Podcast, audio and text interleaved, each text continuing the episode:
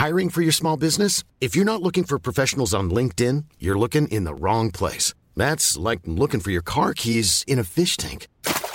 LinkedIn helps you hire professionals you can't find anywhere else, even those who aren't actively searching for a new job but might be open to the perfect role. In a given month, over 70% of LinkedIn users don't even visit other leading job sites. So start looking in the right place. With LinkedIn, you can hire professionals like a professional. Post your free job on linkedin.com slash people today.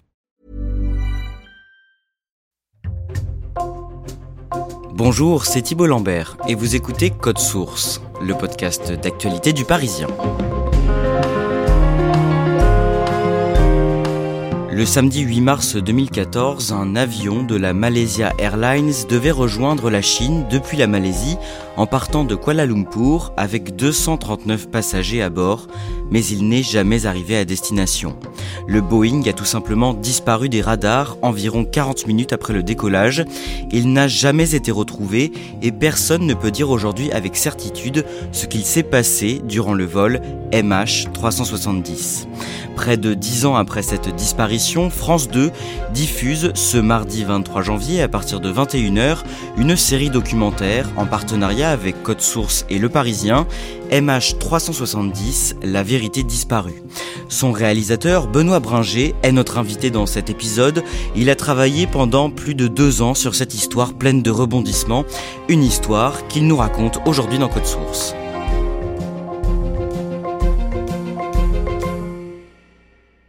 Benoît Bringer, quelques mots d'abord pour vous présenter. Vous êtes journaliste d'investigation, réalisateur, vous avez 44 ans, vous avez été grand reporter notamment au Pakistan et en Afghanistan, vous avez aussi travaillé pour le magazine Cache Investigation sur France 2, vous faites partie du consortium de journalistes qui a révélé le scandale des Panama Papers en 2016. Depuis une quinzaine d'années, vous réalisez des documentaires pour la télévision et cette année, vous signez donc cette série documentaire sur la disparition du vol MH 370. Comment vous en êtes venu à travailler sur cette histoire? C'est un sujet qu'on m'a proposé. C'est une histoire qu'ils avaient racontée dans Society en 2016, sous la plume de Pierre Boisson et Emmanuel Andréani. Et donc ils ont eu l'idée de l'adapter en série documentaire pour la télévision. Alors moi j'ai dit oui tout de suite parce que euh, il y avait euh, une histoire incroyable avec des rebondissements, euh, des retournements de situation, et en même temps, moi, ce que je trouvais passionnant dans le projet, c'était que ça racontait quelque chose de, notre époque, encore une fois. C'est euh, le mystère en 2024, à l'heure des réseaux sociaux, à l'heure de l'information continue, à l'heure de l'information mondialisée aussi. Est-ce qu'on peut accepter encore de ne pas savoir avoir un mystère sans euh, alimenter euh, les théories du complot, les théories les plus folles? Et puis, euh, il y a quelque chose d'incroyable dans cette histoire, c'est euh, les quêtes et les destins humains, c'est-à-dire ces familles de victimes qui depuis dix ans cherchent la vérité et qui eux-mêmes se sont investis pour euh, tenter de savoir ce qui s'est passé pour leurs proches. Tout au long des six épisodes de cette série, vous faites témoigner face caméra un homme, un Français, qui s'appelle Guilain Watrelot. Est-ce que vous pouvez nous le présenter en quelques mots? Guilain Watrelot est un Français qui a une cinquantaine d'années et qui a perdu sa femme et deux de ses enfants dans l'avion. Dans l'avion, j'avais ma femme, Laurence. C'était un amour de jeunesse. Hein. Et j'avais euh, mon deuxième fils, Adrien, qui avait 17 ans. C'était euh, euh, le beau garçon rigolo qui faisait rire tout le monde. Et la troisième, Ambre, qui avait 14 ans, c'était un peu l'artiste de la famille, euh, voulant toujours faire plaisir. On pensait qu'elle deviendrait artiste, mais voilà, c'était un peu son truc. Sa femme et ses deux enfants étaient en Malaisie en vacances. Lorsque ça s'est passé, on prit cet avion, le vol MH370, pour rentrer à Pékin, où ils habitaient, et c'est là qu'ils ont disparu. Guilain est vraiment un personnage emblématique de cette histoire parce qu'il a perdu euh, un grand nombre de personnes, que c'est un, des rares Français euh, qui est famille de victimes, donc c'était important pour nous d'en parler évidemment, et que ça fait dix ans qu'il se bat pour avoir la vérité et euh, qu'il a quitté son emploi à un moment pour vraiment s'investir à 100% dans cette quête de vérité, dans cette enquête et qu'il s'est retrouvé confronté à tellement d'interrogations, de silences, de questions, qu'aujourd'hui, il se demande si on lui ment pas et s'il n'y a pas beaucoup de mensonges derrière cette histoire. Et comme beaucoup de proches de disparus, en quelques mots, il a beaucoup espéré est désespéré de retrouver les siens. Oui, c'est ça qui est terrible pour les proches des victimes, c'est qu'on est dans une sorte de montagne russe, si vous voulez. D'abord, on pense qu'ils sont plus là, et puis on se dit finalement ils sont peut-être encore vivants. Est-ce que c'est un détournement? Est-ce que l'avion euh, s'est posé quelque part? Est-ce qu'ils ont été pris en otage? C'est un, un, truc qui peut rendre complètement dingue aussi bien les familles de victimes que les gens qui sont euh, obsédés euh, par cette histoire. Alors vous nous direz dans le détail plus tard ce que cet homme, Guylain Watrelot, pense aujourd'hui de cette énigme, mais avant, on va retracer ensemble les moments clés de cette enquête que vous développez dans votre documentaire. Benoît Bringer, tout commence le samedi 8 mars 2014, vers minuit 30 heure locale. Un avion de la compagnie Malaysia Airlines décolle de l'aéroport de Kuala Lumpur en Malaisie pour assurer un vol commercial, le vol MH370. Qu'est-ce qu'on sait de ce vol? C'est un vol euh, classique qui relie euh, Kuala Lumpur à Pékin tous les soirs de nuit. Un vol qui est opéré sur un Boeing 777.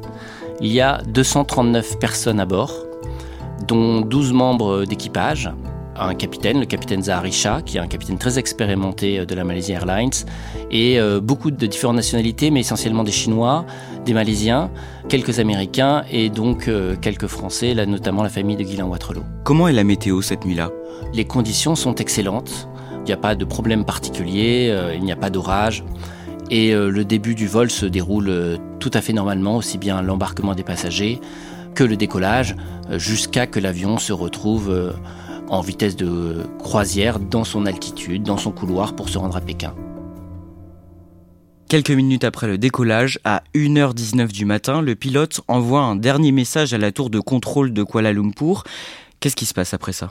Eh bien, son dernier message, c'est euh, Good Malaysia 370, donc Bonne nuit Malaysia 370, qui est euh, ce que le pilote va dire habituellement lorsqu'il quitte un espace aérien, celui de la Malaisie pour entrer dans l'espace euh, aérien du Vietnam.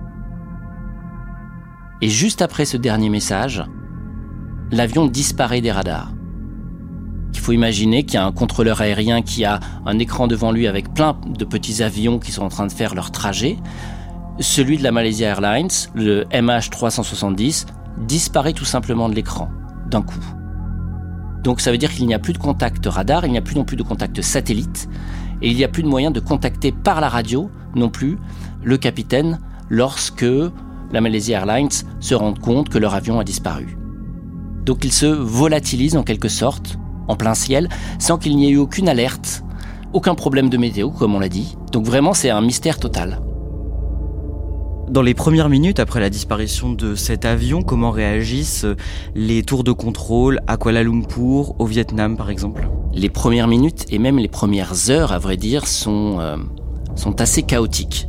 Il y a des échanges entre les tours de contrôle vietnamiennes, malaisiennes, qui recherchent l'avion sans vraiment comprendre ce qui se passe, sans vraiment se comprendre entre eux parfois. C'est-à-dire que si on, lit les échanges radio, on a l'impression qu'à un moment, ils retrouvent l'avion dans le ciel qui réapparaît, mais après, ils se disent qu'ils se sont trompés. Tout ça est très très flou. Et surtout, il a fallu quasiment 5 heures, peut-être même un petit peu plus, pour que l'alerte soit donnée. C'est-à-dire que cette nuit-là, on a euh, la Malaysia Airlines qui contacte l'aviation civile malaisienne en lui disant on a perdu un avion, on ne sait pas où il est, c'est quand même un truc incroyable, ça n'arrive jamais, et personne ne répond. Les gens dorment, les téléphones ne sont pas allumés, le directeur de l'aviation civile malaisienne reconnaît devant notre caméra que son téléphone était en charge et que donc il découvre euh, cette disparition euh, au petit matin, alors que ça, a eu lieu entre 1h et 2h du matin. Lui, il le découvre à 5h du matin et c'est à ce moment-là qu'il déclare euh, l'alerte. Donc si vous voulez, on a une perte de temps colossale dans les premières heures. À 6h30, soit l'heure d'arrivée prévue à Pékin, l'avion est toujours absent. Sa disparition est annoncée aux familles des passagers. Qu'est-ce qu'il leur est dit à ce moment-là? Quasiment rien, puisque euh, l'avion est indiqué comme euh, en retard sur le tableau d'affichage à l'aéroport de Pékin. Et personne ne comprend ce qui se passe. Donc on dit on a perdu l'avion. Donc c'est évidemment un moment terrible pour les familles de victimes. Et à ce moment-là, on espère et on pense encore qu'on peut retrouver l'avion qu'il s'est peut-être posé quelque part, il y a des informations contradictoires. Si vous voulez, on est dans la confusion la plus totale dans les premières heures et les premiers jours. Pas de message d'alerte, pas de débris. Le Boeing 777 a disparu sans laisser de traces. Les médias se mettent à relayer en masse cette information à partir de 8h30 environ. À ce stade, la disparition d'un Boeing 777, c'est un choc et ça surprend. Oui, et tous les plus grands networks, CNN, ABC, euh, toutes les grandes chaînes d'information, euh, évidemment, se précipitent sur l'affaire, parce que ça n'arrive jamais. Breaking news tonight, a Malaysia Airlines flight Boeing 777 is missing. They lost contact. Malaysian Airlines. La première réaction est de se dire que l'avion s'est écrasé en mer de Chine du Sud, donc qui est la mer, si vous voulez, qui est au-dessus de la Malaisie, à côté du, Vietnam, et qui est le, le trajet logique de l'avion pour aller de Kuala Lumpur à Pékin. On a des signaux qui nous indiquent qu'il est peut-être là, des débris, des taches d'huile, des gens qui disent avoir vu la nuit une boule de feu tomber dans l'eau. Donc il y a véritablement dans les, premiers jours une certitude que l'avion euh, est tombé là. Et puis les bateaux se rendent sur place, il y a des avions qui sont envoyés en mer de Chine du Sud et on ne retrouve pas de débris, on ne retrouve pas de traces d'avion ni de traces de crash. Dans ces premiers temps, à ce moment-là, qui participe à l'enquête? Alors euh, c'est un effort international, donc il y a évidemment la Malaisie, il y a le Vietnam, plusieurs pays qui sont sur le pourtour de la mer de Chine du Sud, puis les Américains aussi, qui envoient des avions, des navires. Ensuite, il y aura les Néo-Zélandais, et puis après les Australiens. Donc vraiment, on est sur un effort international. Dès le lendemain de la disparition de l'avion, les médias commencent à s'intéresser aux passagers qui étaient à bord, et des soupçons se portent sur deux d'entre eux qui voyageaient avec des faux papiers. Qui sont-ils? Ce sont euh, deux jeunes Iraniens, mais qui euh, voyagent euh, avec des passeports visiblement volés, trafiqués. Donc là, tout de suite, il y a beaucoup de spéculations. Et d'ailleurs, si vous regardez les archives des journaux euh, français de ce jour-là et l'ouverture de Claire Chazal et de Laurent Delahousse, on dit tout de suite la piste terroriste est évoquée, c'est la principale piste, etc. Madame, monsieur, bonjour. Dans l'actualité de ce dimanche, la piste de l'acte terroriste, sérieusement envisagée par les enquêteurs à propos de la disparition du L'Interpol est sur le coup, etc. Et on se rend compte que bah, c'était juste deux jeunes Iraniens qui voulaient euh, euh, se rendre en Amérique du Nord en passant par Pékin avec de faux passeports, mais c'était un problème d'immigration et pas un problème de terrorisme, si vous voulez. Le jeudi 13 mars, deux médias, dont le très sérieux Wall Street Journal, publient des révélations surprenantes. On apprend que selon leurs informations, l'avion aurait en fait volé pendant plusieurs heures, entre 5 et 7 heures dans les airs, après avoir disparu des radars. Alors au début, les, premières infos sont plutôt des renseignements euh, auprès des autorités américaines. On nous affirme qu'il euh, aurait volé plus longtemps. Et puis après, on va comprendre euh, que c'est une société de télécommunications satellites britannique qui s'appelle Inmarsat qui aurait continué à recevoir des signaux de l'avion pendant un certain temps. Pas beaucoup. Il y a un satellite qui envoie une petite demande à, l'avion en disant est-ce que vous êtes là? Et il reçoit un retour de l'avion qui donne une position approximative en disant oui je suis là et on en capte comme ça tous les heures et donc on va devoir faire des calculs pour savoir dans quel sens serait parti l'avion à partir de ces euh, signaux satellites. Peu de temps après ces révélations, les autorités malaisiennes finissent par reconnaître que l'avion a continué de voler après avoir disparu des radars, comme on l'a dit, mais qu'il a aussi dévié de sa trajectoire. Oui, et ce qui est euh, fou, c'est qu'on apprend à ce moment-là qu'ils avaient cette information quasiment dès le premier jour de la disparition. Et donc il a fallu une semaine aux autorités malaisiennes pour dire nos militaires nous disent qu'ils ont vu un avion faire demi-tour, repasser au-dessus de la Malaisie, donc revenir en arrière, et ensuite s'éloigner en direction de Sumatra et ensuite de l'océan Indien. Donc si vous voulez, c'est encore un mystère. Pourquoi on attend une semaine pour savoir euh, que des radars euh, malaisiens militaires ont capté euh, la présence d'un avion alors qu'on le cherche partout? Pour les familles de victimes, ça c'est complètement inexplicable et, c'est à partir de moment-là où, certains, dont Guylain Watrelot, le français qui a perdu ses deux enfants et sa femme, se disent on nous ment.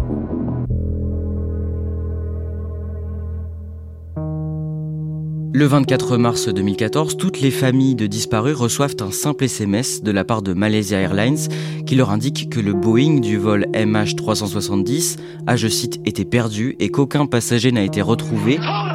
Ce sont des menteurs, hurle l'homme. D'autres sont trop éprouvés pour crier leur douleur. Une femme en état de choc est même évacuée sur un brancard. Après 17 jours d'une interminable attente, ces familles des passagers du vol de la Malaysian Airlines viennent de l'apprendre. Il n'y a plus aucun espoir. Le même jour, le Premier ministre malaisien annonce dans une allocution que l'épave de l'avion se trouve très certainement là où il s'est véritablement craché, c'est-à-dire dans le sud de l'océan Indien. C'est loin, très loin des mers de Chine, on peut même dire à l'opposé. Comment les autorités en sont-elles arrivées à cette conclusion? Les autorités se sont basées sur les données Inmarsat, donc sur ces données satellites.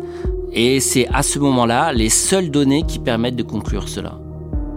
Il partait de Kuala Lumpur, il allait vers le nord, vers Pékin. Et là, en fait, il est allé très très au sud de la Malaisie, de Kuala Lumpur, pour être au large de l'Australie. On est au large de Perth.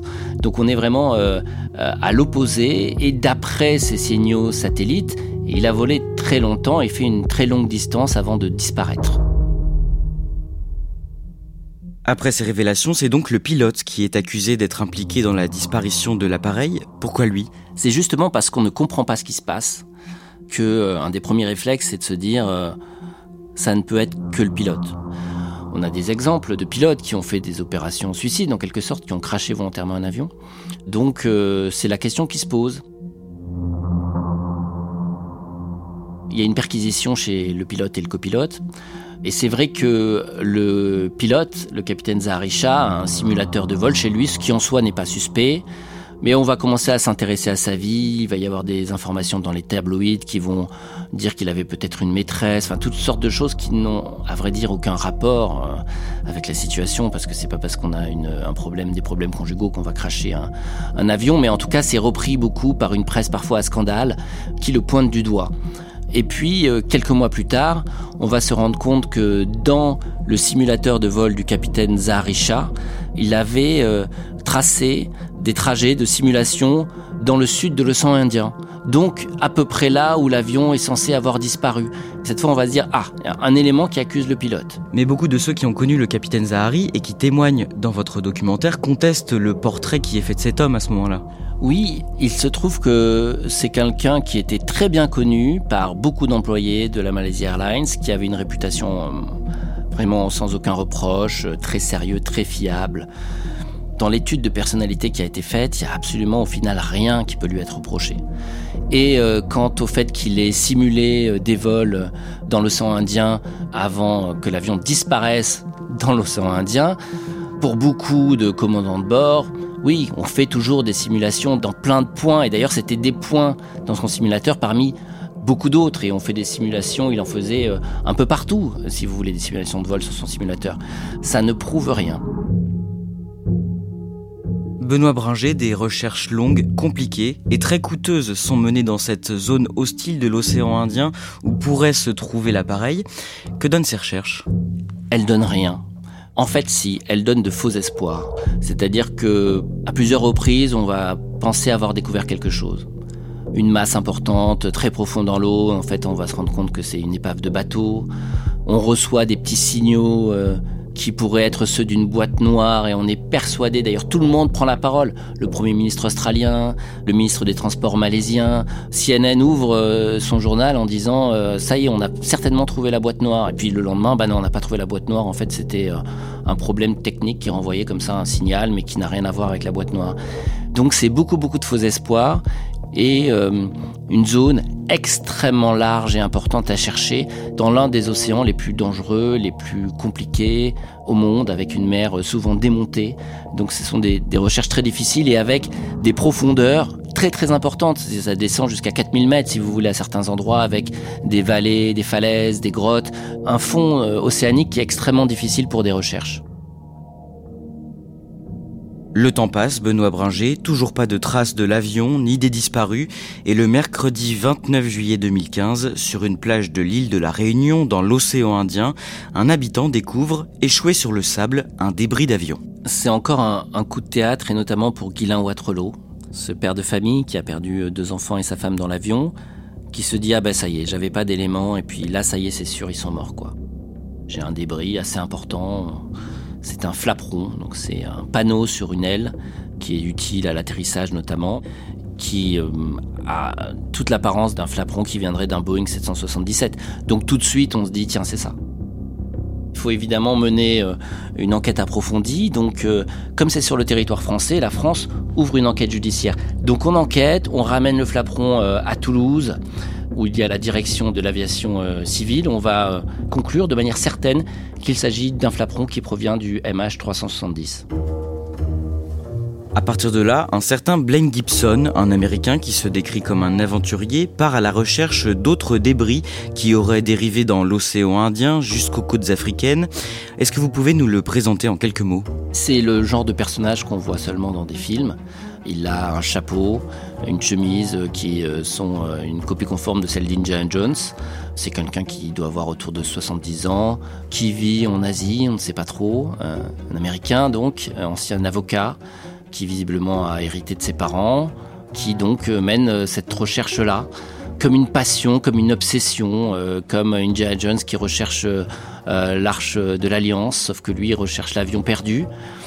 Et en même temps, il intrigue, et notamment parmi les familles de victimes. On se pose beaucoup de questions sur lui chez les familles de victimes. Et donc il arrive à retrouver d'autres débris? Il y arrive. Euh, sans aucune compétence, il va euh, trouver sur plusieurs pays africains des débris qui euh, semblent tout à fait provenir du MH370.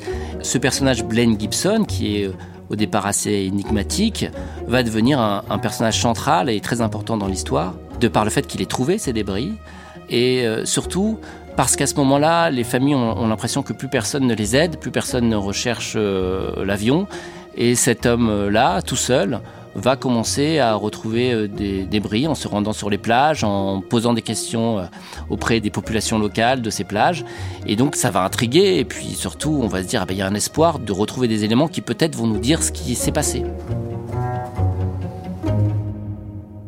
Alors justement, il a retrouvé plusieurs pièces d'avion et je pense notamment sur des plages du Mozambique.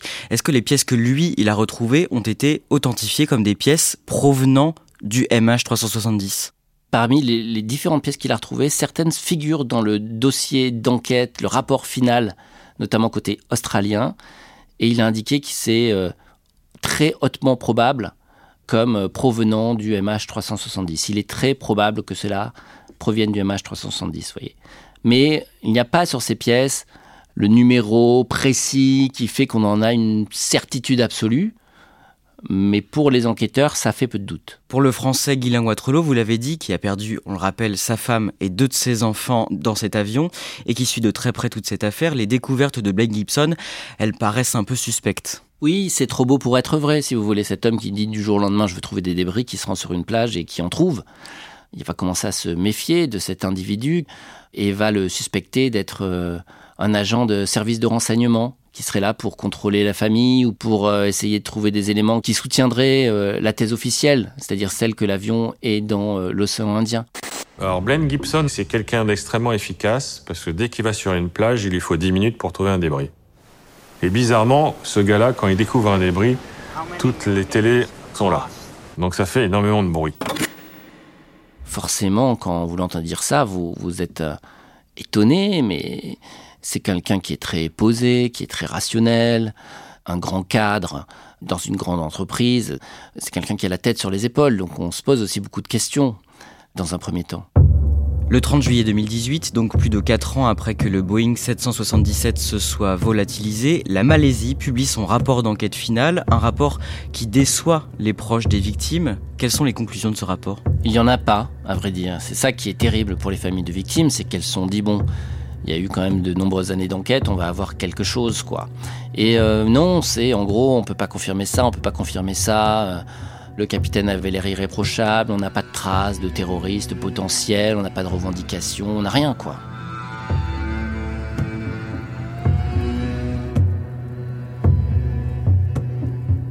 Benoît Bringer, dans ce documentaire, vous suivez une journaliste qui a mené sa propre enquête de son côté pendant plusieurs années. Elle s'appelle Florence de Changy, correspondante du journal Le Monde en Asie, et elle a publié en 2016 un livre au titre intrigant, je le cite, Le vol MH370 n'a pas disparu. Quelle est son hypothèse? Bah, Florence de Changy euh, fait partie de ces gens qui consacrent une partie de leur vie à, résoudre cette énigme. Elle pense euh, qu'il y avait une, cargaison euh, sensible dans l'avion, et que euh, on aurait peut-être euh, voulu empêcher cette cargaison d'arriver à Pékin. Et donc une manœuvre se serait mise en route. Elle suspecte les Américains pour empêcher l'arrivée de cette cargaison potentiellement stratégique à Pékin. Et si vous voulez, cette thèse-là contredit la version officielle et tente à dire que il y a une version officielle qui est un mensonge, donc un, déguisement, un complot, et qu'il faut chercher euh, d'autres hypothèses. Dans son hypothèse, l'avion ne fait pas demi-tour et il disparaît euh, euh, là où il a disparu des radars. Donc moi, la conclusion à laquelle je suis arrivée avec certitude, c'est que le crash dans l'océan Indien et l'ensemble de la version officielle, commencé par le demi-tour et le survol de la Malaisie, etc., est une fabrication. Selon elle, l'avion aurait sans doute été abattu finalement non loin de la zone où il a disparu des radars. Qu'est-ce qui remet en cause cette hypothèse? Bah, La fragilité de cette hypothèse, c'est l'absence de débris à l'endroit où l'avion a disparu des radars, c'est-à-dire au-dessus de la, enfin, c'est-à-dire dans la mer de Chine du Sud, à vrai dire, et surtout le fait qu'on ait trouvé des débris dans le sud de l'océan Indien, qui ont été reconnus comme étant, euh, de manière certaine, pour quelques-uns d'entre eux, comme provenant du MH370. Donc cette théorie selon laquelle la version officielle serait fausse, elle est jugée crédible par des proches de disparus? Ce sont des pistes que euh, certains proches de disparus euh, veulent explorer parce qu'ils n'ont pas de réponse ailleurs, en fait, si vous voulez. Et donc, euh, on s'accroche à toutes les hypothèses possibles. Et Guylain Watrelot, notamment, envisage, et d'après ce qu'il dit, soutient plutôt cette théorie, c'est-à-dire la théorie du fait que l'avion aurait disparu au-dessus de la mer de Chine du Sud, là où il a disparu des écrans radars et n'aurait pas volé pendant des heures.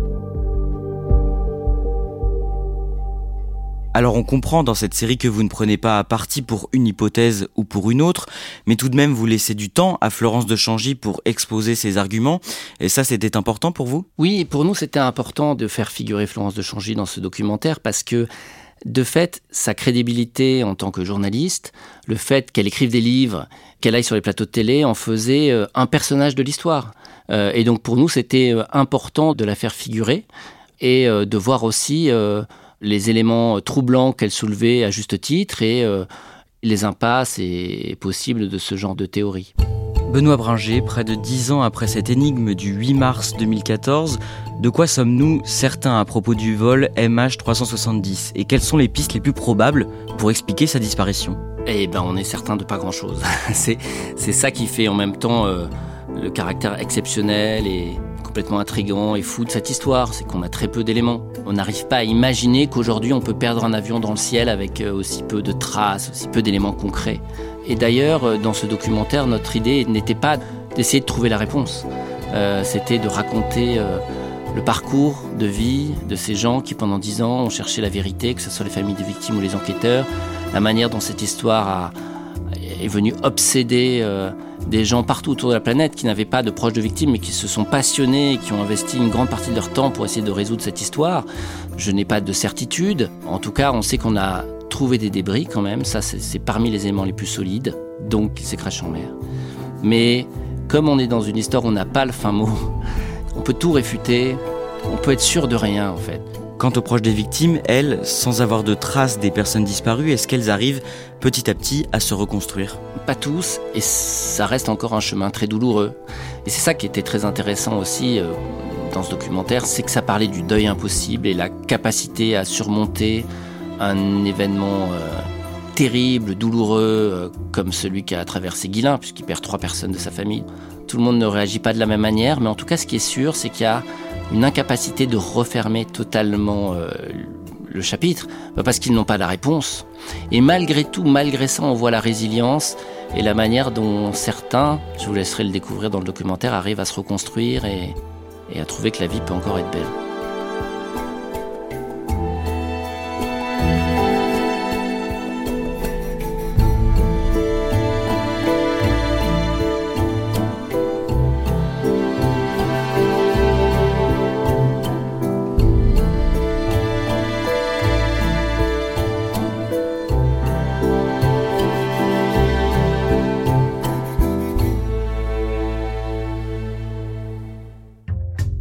Merci Benoît Bringer, je rappelle que votre série documentaire MH370, La vérité disparue, en 6 épisodes est à voir ce mardi 23 janvier à 21h sur France 2 et sur la plateforme France.tv après sa diffusion. Cet épisode de Code Source a été produit par Raphaël Pueyo et Barbara Gouy, réalisation Julien Moncouquiole. N'oubliez pas de nous laisser un commentaire et des petites étoiles sur votre application audio préférée. Si vous aimez les faits divers, ne ratez pas notre autre podcast Crime Story avec une nouvelle affaire racontée chaque samedi.